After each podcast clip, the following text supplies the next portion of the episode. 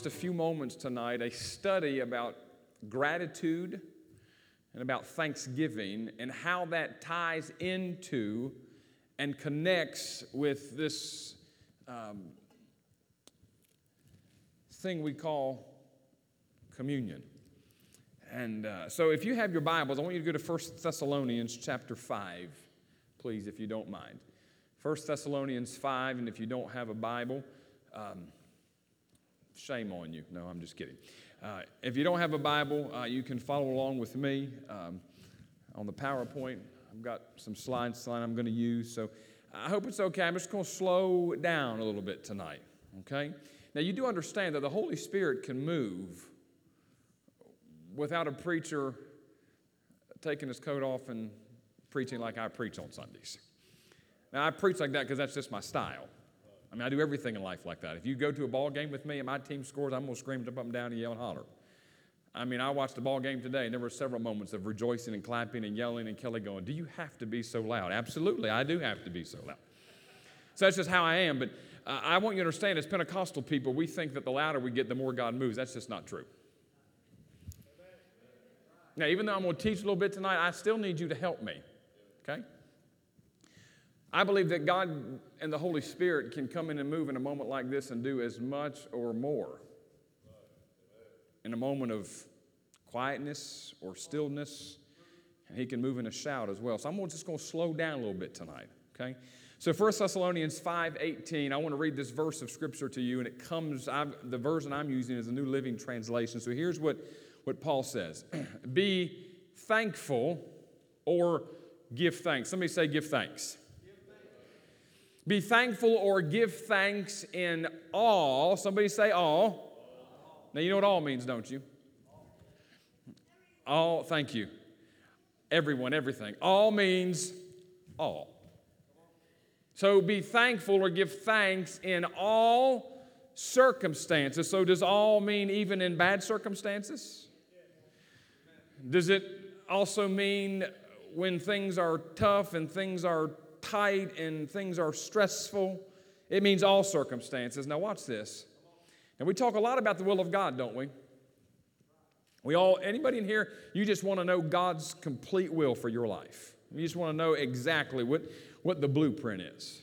Now, you understand that the Bible talks about the good, acceptable, and perfect will of God. I'm going to bust some of your bubbles. There are not three different types of will of God. There's not a good, perfect, and acceptable. All of God's will is good. Oh man, I got people going, Pastor, I've never. So where does that verse come from? Be, be not conformed to this world, but be you transformed by the renewing of your mind that you may prove what is the good, acceptable, perfect will of God. Here's the truth God's will is good, God's will is perfect, and God's will is acceptable, period. I've heard people say, I just want to be in the perfect will of God. Like there's a difference between the good will of God and perfect will of God. It's all the same. God's will is good, God's will is perfect, and God's will is acceptable. That's it, into discussion. I would preach to the choir, but they're not here. Now, listen, I know this is a little different tonight. You know, you're not accustomed to, but it's, it's change is good. You know, a little difference is good, okay? Difference is good. So, here, here's what it says Be thankful to give thanks in all circumstances, for this is God's will for you. Wait a minute. We think that God's will is just about who we date, who we marry, where we go, what kind of car we buy, what kind of job we have. That is part of the will of God. But if I read what Paul wrote here correctly, being thankful or giving thanks in all circumstances. This is God's will for you who belong to Christ Jesus. Do I have anybody here tonight who belongs to Christ? Just raise your hand. Anybody here who belongs to Christ? Now we got to let's just be honest. Sunday night, I would say that the majority, I feel pretty certain most of you have a relationship with Christ. You're here because I'm, I'm assuming you want to be here, you wouldn't be here. You might be here because your spouse forced you to be here or twisted your arm to be here, but you're here. Now, watch this. I'll read it again to you. Be thankful or give thanks in all circumstances, for this is the will of God. This is God's will for you who belong to Christ Jesus. So here's the truth thankfulness and gratitude is the will of God for your life at all times.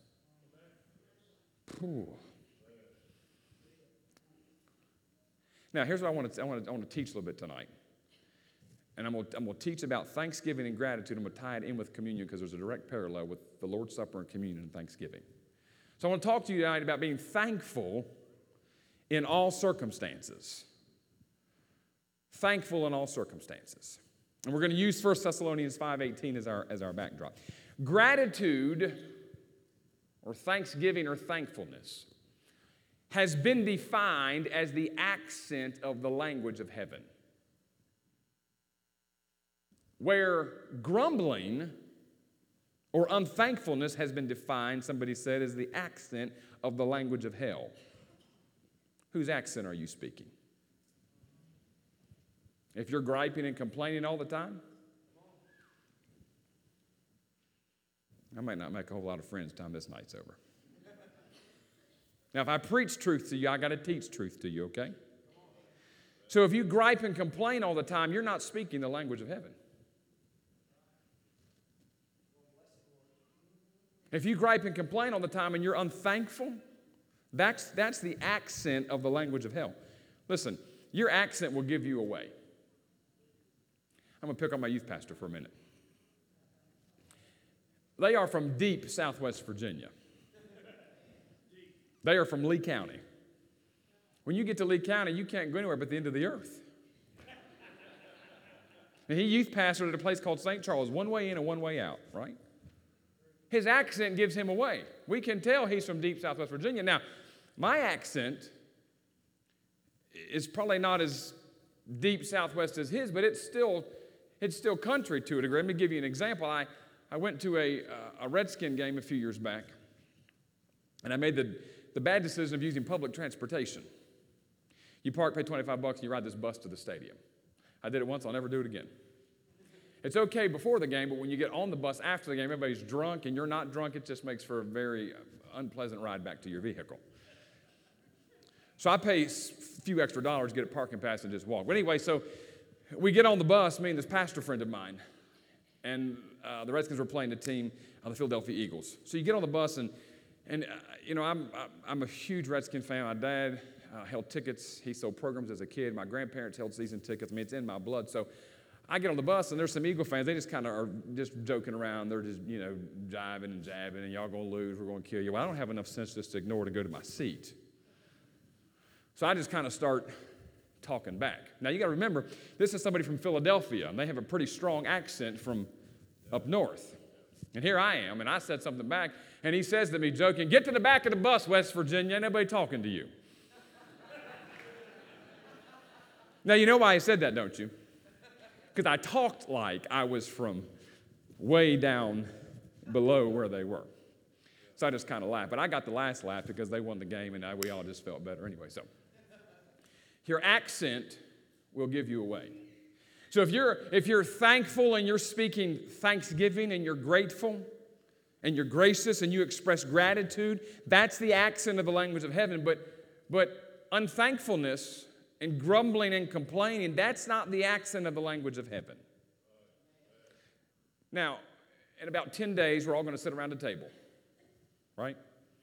And we're going to celebrate what we call Thanksgiving.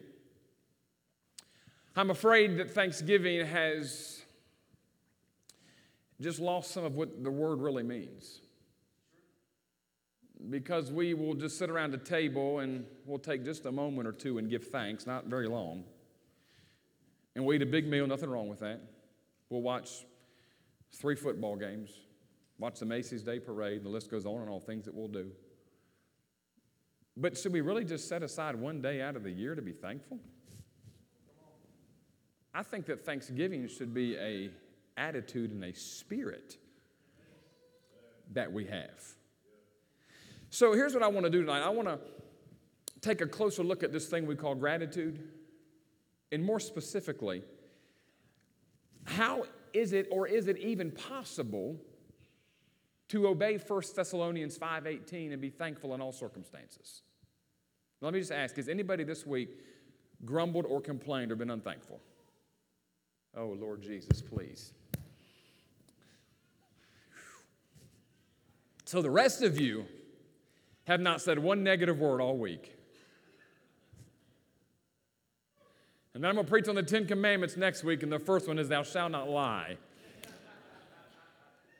I've been unthankful this week. I've been ungrateful this week. I've taken the little blessings of God for granted. I've complained. I've grumbled. Is it possible? Is it possible to obey 1 Thessalonians 5:18 to be thankful in all circumstances, especially if our circumstances are not good? You know, what, what fuels thanksgiving when life just seems to be one discouragement, one more disappointment, one disease, one, dis- one disaster, one death after another? How, what fuels a thankful spirit when, when life's circumstances contradict a thankful attitude? Now, I don't, I don't want to make you feel bad tonight. I don't want you to leave here and go, man, I'm just a terrible, horrible person and I'm not thankful. Well, hopefully, I may, I may teach you into a spirit of conviction and go, man, I need to be a little more grateful. And I need to talk a little bit more like, like heaven and be, be thankful for, for the things that God has blessed me with. So, how is it possible to do that? There's only one way. Jesus is the only way.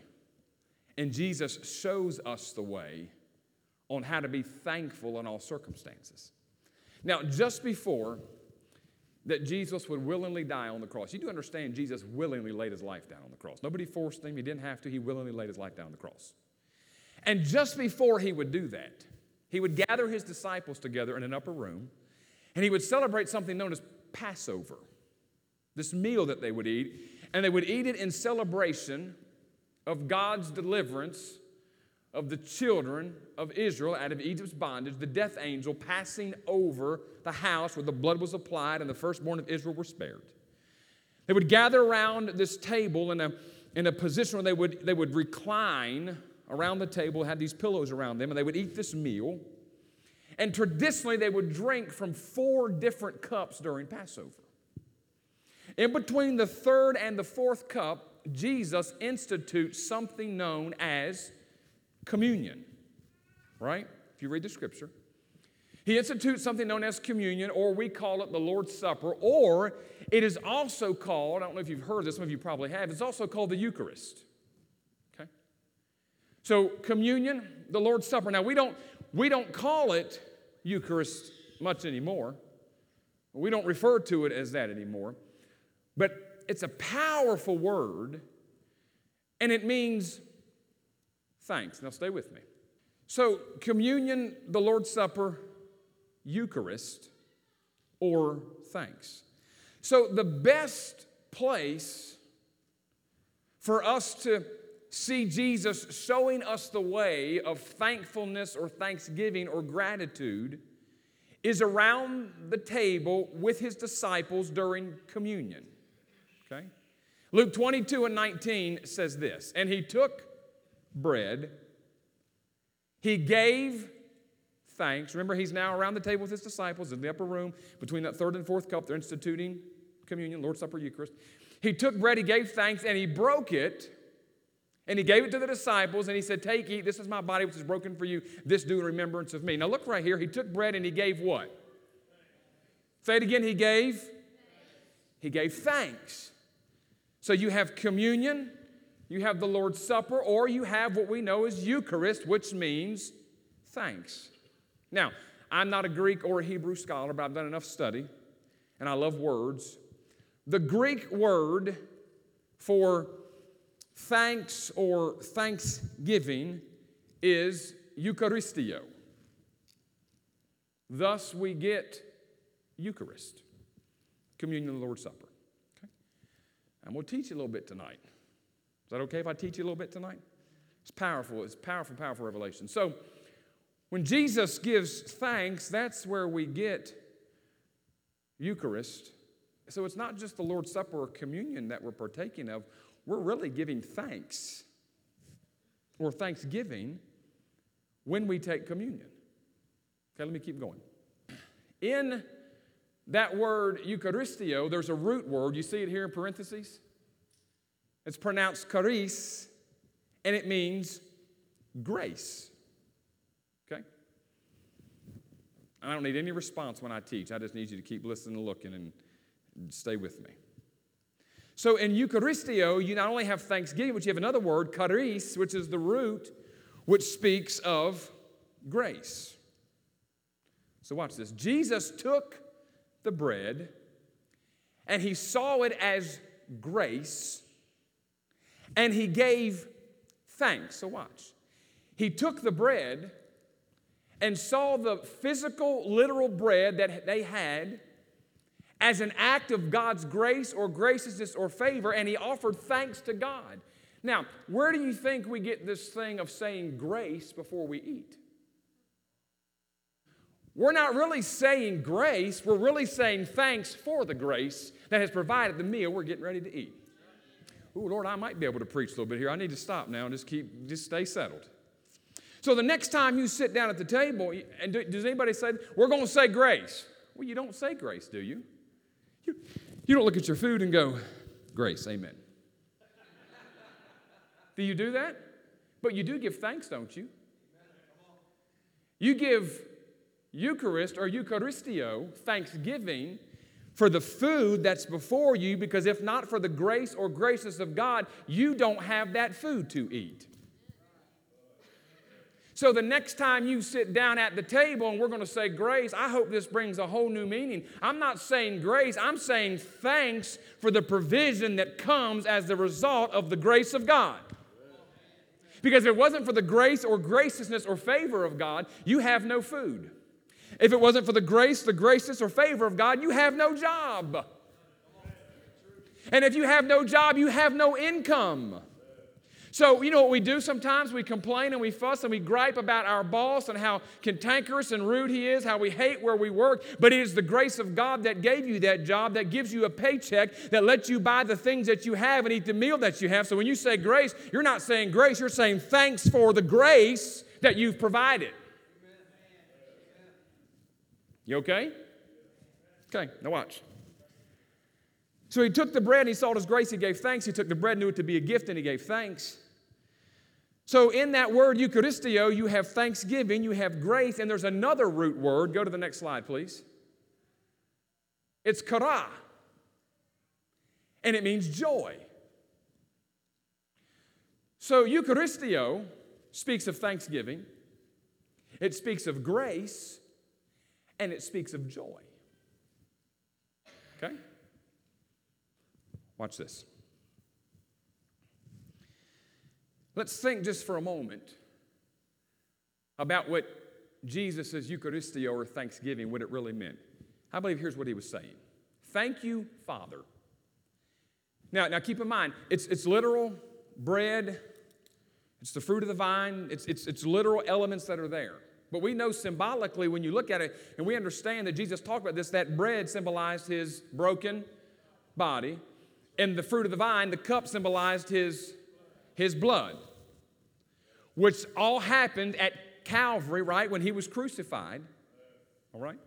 Here's what he was saying Thank you, Father, that my body, symbolized by this bread, is about to be brutally broken, and I'm about to be momentarily damned by your wrath so that you will receive supreme glory in being able to forgive undeserving sinners. And I will share eternally full joy. Somebody say joy. With hundreds of millions of forgiven sinners made righteous through my sacrifice. Now, here it is. Jesus is not just giving thanks for that bread, but when you pull the layers back and you look at it, he's giving thanks to God for his body that's about to be broken and bruised and tortured.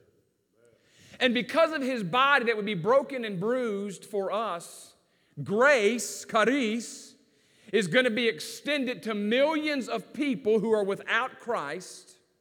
And as a result of those people receiving that grace, Jesus is going to receive complete and full joy. Take a deep breath. Let that. I, you might should have brought your steak knife. I'm gonna give you a little meat tonight to eat on. You get that? So communion, Eucharistio, Thanksgiving. Jesus around that table is offering thanks for the grace that's going to be extended because of the work of the cross and because of all of those people that will receive his grace, it brings him eternal joy. So, thus, you have Eucharistio, you've got thanksgiving, you've got grace, and you've got joy all at one setting. You still with me? Okay, let me keep going. Jesus' thanks or his attitude of gratitude was not based on his present circumstances. He was getting ready to endure the worst possible horror ever known to man, Kenny Hancock. I mean, they were getting ready to put him through sheer torture. And they're going to tie him to, to a whipping post first, weren't they? And beat him within an inch of his life. Right?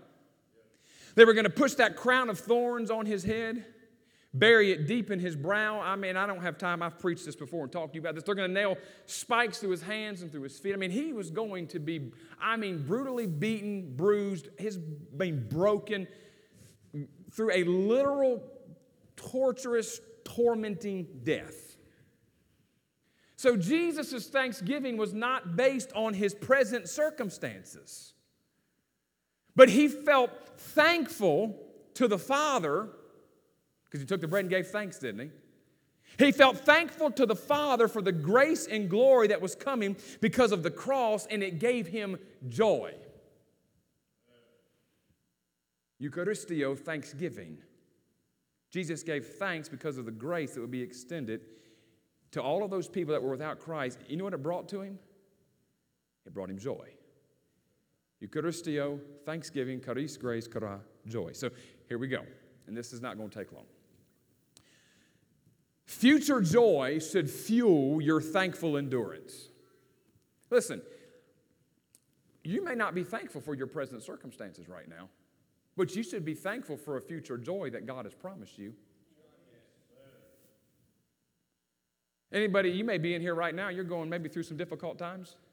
Listen, are you always thankful for circumstances that are hard and difficult? I'm not. But I am thankful because there's a future joy that God has promised me that I know I'm going to have if I'll give, continue to live my life for Christ. Listen, Jesus' thanksgiving or Eucharistio was fueled by his belief in future grace. Now, watch this. Watch what Hebrews says. You ready for this?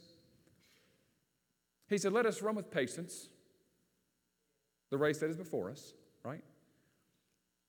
Looking unto Jesus, who for the joy, somebody say joy, the, the joy, the chara, for the joy that was set before him, he endured the cross, despising the shame, and has sat down at the right hand of the throne of God. Listen, Jesus' eyes were not on future joy. You know how he got through the cross? He got through the cross by not focusing on the cross, but on the promised joy that would result from it. He wasn't, listen, he got through the cross not by saying, Thank God for the cross, but thank God for the future joy that's going to come as a result of the cross. Not only are millions of people going to receive grace, kara, but I'm going to be seated at the right hand of God. That brought him joy to know that he would live in the presence of his Father forever. Is everybody okay? Nod your head if you're okay. All right. That's where God wants our eyes, not on our present circumstances, but on the future joy he has promised you. So now, here's the question what do you have to look forward to? Well, if you're a believer, you have a lot to look forward to. Is that true? Here you go. You will have, according to Romans 6:23, you'll have the free gift of complete forgiveness of all your sins, exceeding, extending into forever. Number two, you will have, listen, not, and you don't have you don't have future joy to look toward just in heaven, but I believe even down here, there's some promises that we enjoy. You'll have all your real needs provided while on this earth, according to Philippians 4.19. According to 2 Corinthians 9 and 8, you will receive all the grace you need at all times so you will abound in every good work God has for you. According to Philippians 1 and 6, while we are down here, He will complete in us the good work that He started. According to 1 Corinthians 15, 52, and 53, you will be raised from the dead and never ever die again. Is that what the Bible tells us? That means that someday soon, You'll see Jesus. You'll be with him according to 2 Corinthians 5 8 and according to 2, uh, 1 John 3 and 2. We will be like him, the Bible says. Well, that gives me something to look forward to, does it you? Now, watch. In that day, you will know for the first time When you get in his presence, full and unpolluted joy. What does the Bible say, Psalm 16 11? In his presence there is fullness of joy. According to Romans 8 21, you'll be completely free from all corruption. According to 1 Peter 3 and 18 and Psalm 43 and 4, you will have God forever as your exceeding joy. And that's just a small sampling of what we have to look forward to. So it's not, it's not the present that we focus on, but it's the, it's the hope of the future joy that fuels a heart of thanksgiving and gratitude at all times and in all places. And the joy that's set before you is the same joy that Jesus had set before him. You know why? Because according to Romans 8 and 17, I'm an heir of God and a joint heir of Jesus Christ. So that means whatever belongs to him belongs to me. Do you interpret? If I'm your heir, that means that everything that you have, I'm going to receive. Yes. Is that what that means? Right. Right. I'm not only an heir of God, and B, I'm a joint heir with Jesus Christ. And if Jesus has that future joy that he looked toward, if it belongs to him, it belongs to me because I'm a joint heir with him.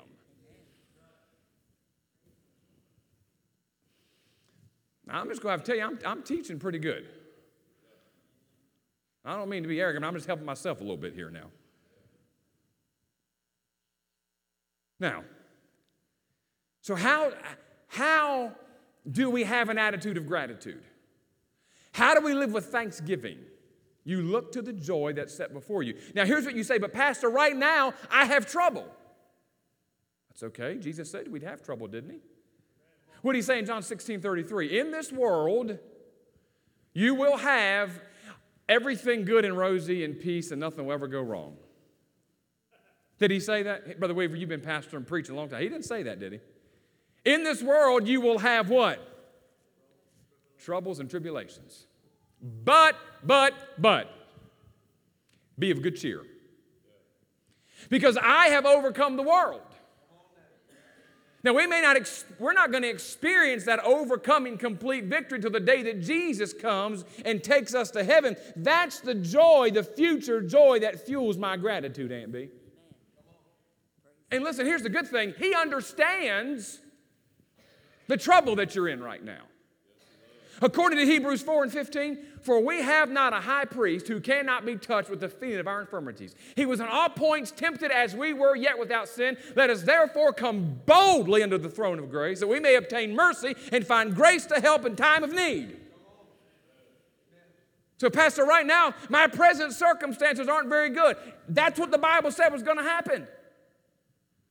But he understands and here's how we can be thankful in all circumstances, looking to the future joy that's going to come because one day when I get in His presence, I will see Him, I will be like Him. And what the Bible tells us in Revelation, He'll wipe away every tear from our eyes. There'll be no more pain, there'll be no more sorrow, there'll be no more grief, there'll be no more loss, there'll be no more separation. My God, when we get there, we will be like Him and see Him, and everything will be wonderful. And it's that looking to that future joy that fuels an attitude of gratitude in my life. That though it's hard right now, I'm going to offer Eucharistio thanksgiving because I know what God is planning for my life.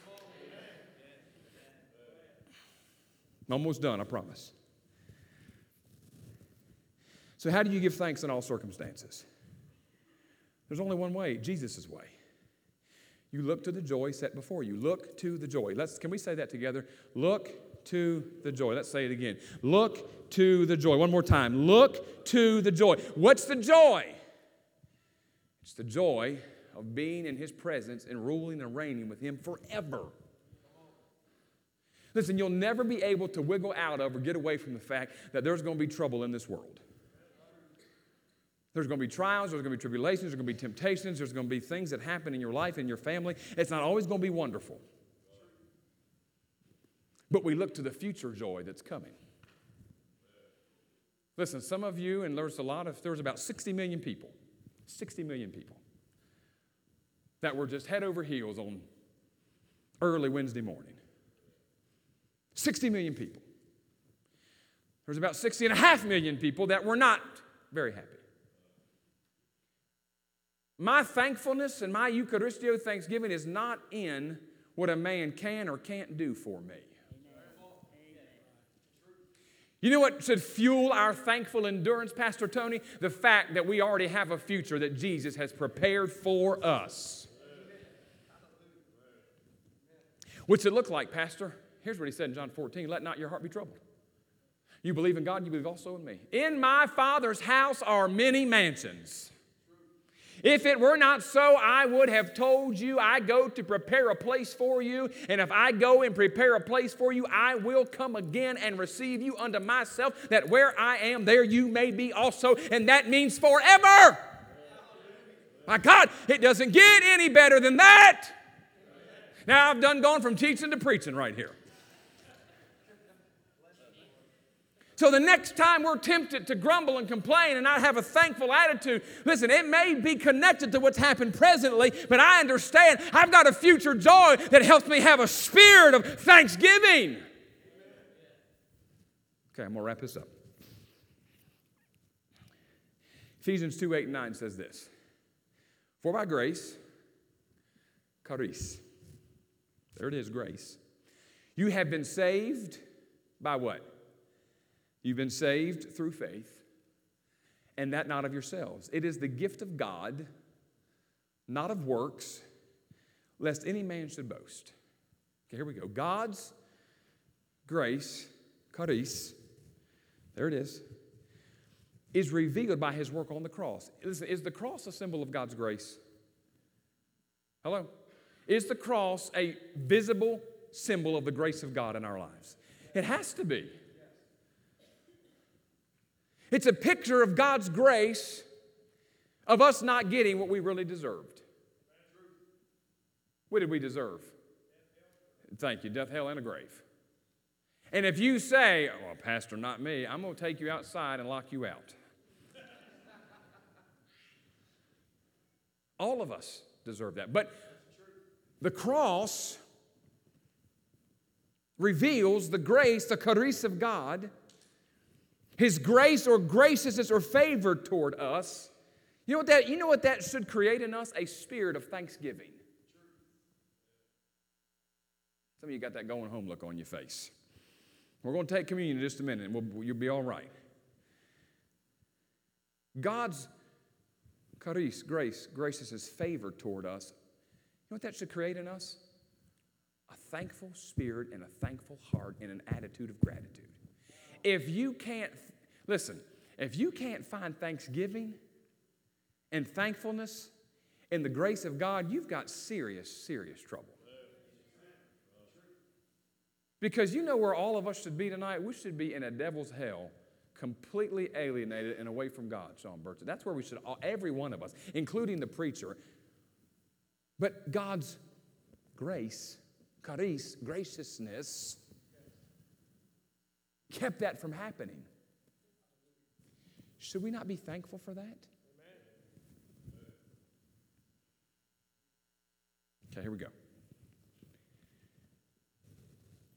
And it should create in us, God's grace should create a spirit of thanksgiving in us that leads to a full and complete joy in our lives that says, you know what? I'm satisfied and content and full of joy Listen, if God doesn't do anything else ever again for us, if God never answers one more prayer, listen, there'd be a lot of folks be mad at him. Sister Weaver, I don't, I wouldn't have to have God do anything else. He's already done enough. You know what he did? He gave his only son. What, what else? What else do I really need from him? Anything? So here's the thing. Listen, joy is not dependent upon circumstances. Happiness is for some of us, but joy, listen, joy is not dependent on circumstances. Joy is a state of mind and a state of being that we have that we know, regardless of what happens, I have a future because of Christ, so that gives me joy. The joy of the Lord is my strength. And there's folks that they, they just they quit on God because things don't go their way. They don't have true joy. Now, does joy mean that you walk around all the time with a big smile on your face, and your head in the clouds, and everything is wonderful and great and fantastic, and it's just pie in the sky? No. That gets on my nerves. How many times we come to church, we'll shake hands, hey, oh, I'm doing great, praise the Lord. Stop lying. No, you're not. You get here on Sunday morning, listen, anybody ever been on your way to church on Sunday morning and things just not go very well in the car on the way here? or at home before you get here. And you've had to fuss at the kids. And you and your wife have had a little spat. You're laughing because it happens. And you kick the dog on, the way out the door, and maybe even said a dirty word on your way out. And you get here and the first person you run into shakes your hand says good morning how you doing and you go i'm doing wonderful praise the lord you're lying That's not true. What are you supposed to say? Well, my kids have plucked my last nerve this morning. My wife don't know when to shut up, or my husband doesn't know when to shut up. But we can't say that, can we? Because you know what we, we've learned to do in the church? We've learned to put this facade and this mask on every be. Listen, that joy is not always being happy about everything, but it doesn't mean that you throw the towel in and quit when it gets hard. You've got a joy because you know what the future holds.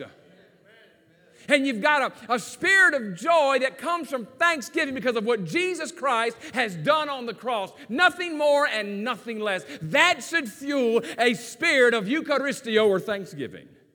Now, Pastor Tony, come to the keys, please. Let me bring this full circle back to communion. What did Jesus say at communion? When he took the bread, he gave what? He gave thanks. Eucharisteo, he gave thanksgiving. Why? Well, in a natural sense, he gave thanks because of the grace that God had provided to have the bread for he and his disciples to eat. But it was much deeper than that. He offered thanksgiving because of the grace that he knew was going to be extended to millions of people that were lost without Jesus coming. And you know what that brought to him? It brought joy. So when you look at, in just a moment, we're going to receive the elements. It's a time of thanksgiving because of the grace of God that should give every one of us a complete and a full joy regardless. I hope you never see communion the same again. Here's what he said 1 Corinthians 11 24. Paul is, is talking again about receiving the Lord's table. He's giving the church at Corinth some instructions. He goes back and he, he just repeats Jesus' words. And when he had given, given what? He gave him thanks. He took the bread and he blessed it and he broke it and he, he gave it. And he said, Take, eat. This is my body, which is broken for you. This do in remembrance of me. Okay, don't check out on me. I'm done. This is my last point. The crux of Christianity is to remember and give thanks. You know, communion, we look back, the Lord's Supper, Eucharist, we look back on what He has done, right? We're reminded when we take communion that He was a broken, bloody, beaten, bruised, battered Savior. We look back. If you read Corinthians, we look back, we also look within because Paul said, Let a man examine himself before he partakes of communion. But we not only look back and look within, but we also we look ahead. Because Paul said, as often as we eat this bread and drink this cup, we proclaim the Lord's death until he comes. And when he comes back this time, guess what? He's not coming back as a beaty, beaten, bloody, bruised, battered, torn, tattered Savior, is he? No, no he's not coming back as a slaughtered lamb. He's coming back as the lion of the tribe of Judah, strong and mighty and powerful. We look back at what He's done, but we look ahead to what it's going to be like. The crux of Christianity is to remember and give thanks. Remembering with thanks is what causes us to trust, to really believe. Listen, remembering with thanks is what makes us a member again of the body of Christ. Because when you have communion, you come into union with. We're con- every time we partake of communion, we're connected again to the body of Christ. That's what the word means. Now, watch this. And remembering with thanks is what puts us back together again in this hurried, broken, fragmented world that we live in. Now, watch this. This do in remembrance of me. Remember the dying thief on the cross? You remember the request he made of Christ? He said, Lord, what? Remember me. My inaugural sermon that I preached here almost two years ago. I talked about that word remember. And the Greek word literally means if you remember something, it's the putting back together again, of that which has been pulled apart. If something is dismembered, it's pulled apart, right? If you remember something, you put it back together again. So the dying thief on the cross wasn't saying, Lord, I want you to think about me. Because he'd been through some of the same torture Christ had been through. His body was a broken mess, that dying thief was. You know what he was really saying to Jesus? Lord, I'm a broken, torn apart mess up here. Would you put me back together again? So listen, when we, what did Jesus say? This do in remembrance of me. So every time that we drink this cup and we eat this bread, you know what we do with the Lord? We, we, we, we put him back together again. When we take communion, it's not just the broken, bloody, beaten Savior. We do it in remembrance. We put him back together again as the strong, mighty, powerful King of Kings and Lord of Lords. Does that make sense? Because, see, what we do, we get to the table and we should weep and cry and think about the punishment. But it's not just about looking back, we have to look ahead. When he comes back, he's not coming as some little meek, woolly lamb. What John the Revelator say? His hair is going to be like wool, his eyes like a flame of fire. If I wasn't teaching, I'd stand up on this pew again, I feel it in my bones tonight. Out of his mouth goes a two edged sword. On his thigh, there's a name written King of Kings and Lord of Lords. That, doesn't, that doesn't sound like a little meek, lowly lamb to me, Gene Turpin. God, I feel the Holy Ghost on Sunday night teaching a little bit. And my head doesn't itch. It's just I got that head rubbing anointing on me. I can't hardly take it. So listen, tonight, and then we're going to take just a moment before we leave. We're going, we're going, I just feel led to pray for folks that need healing in their body. Ooh, I just feel the Holy Spirit just brooding right here. I, I just I sense Him in this moment just settling down. When we pull this little top back and this little unleavened wafer and this little bit of juice, don't, don't, don't, don't take it so lightly. It's powerful. That, that's one of the reasons I don't do it every. I know a lot of churches do communion every Sunday. I think it loses some of its significance when you just get in a habit of doing it all the time. That's why I pick strategic times. Listen, our Christmas Eve service, we're going to celebrate communion on Christmas Eve.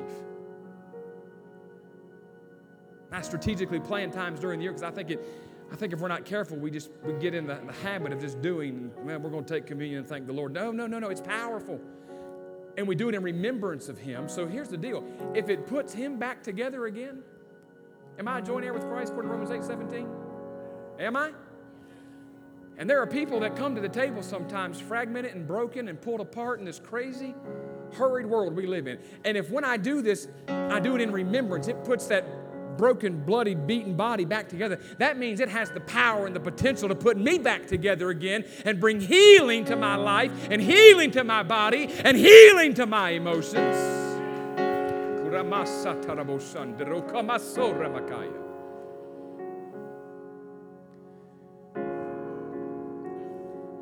I never want us to see it the same again. That means I'm convinced tonight if you're sick in your body, you can partake. Now, listen, I don't believe there's anything magical in this. Matter of fact, this juice is not even good. My 15 year old said, Can we not have apple juice or something?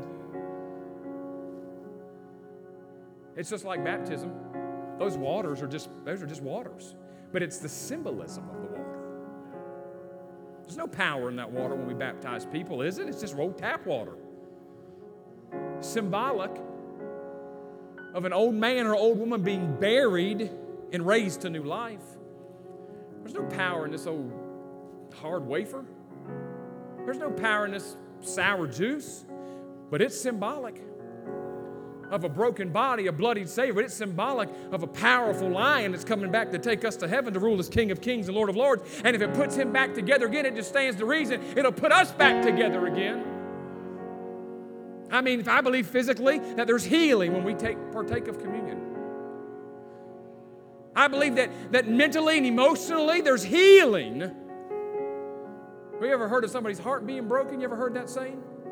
I believe God can heal us emotionally, put some things back together in our hearts again when we partake of communion if we enter into it right. Here's my hope is that your Thanksgiving, not just in 10 days, when you sit down at the table, I hope that your Thanksgiving, not just on that Thursday, but from here on out, may all your Thanksgiving be soaked in Eucharisteo. Thanksgiving, grace, and joy. Joy. Not in what's happening, but joy in what Jesus has done for us. And knowing that it doesn't get any better than that. And our thanksgiving should come as a result, Brother Beckner, of, of, from the grace of God that's been extended to us, and that should give us full and complete joy. In His presence, there's what kind of joy? Full, fullness, and there's joy unspeakable. That means you can't even find the words to express it. So that means that the bottom could fall out Monday. Oh, it's going to affect you. It may hurt, it may frustrate, make you angry, but it doesn't affect your Thanksgiving. I'm not talking about a season either. I'm not talking about a day. I'm talking about a spirit. Of, it doesn't affect your Eucharisteo, your spirit of thanks.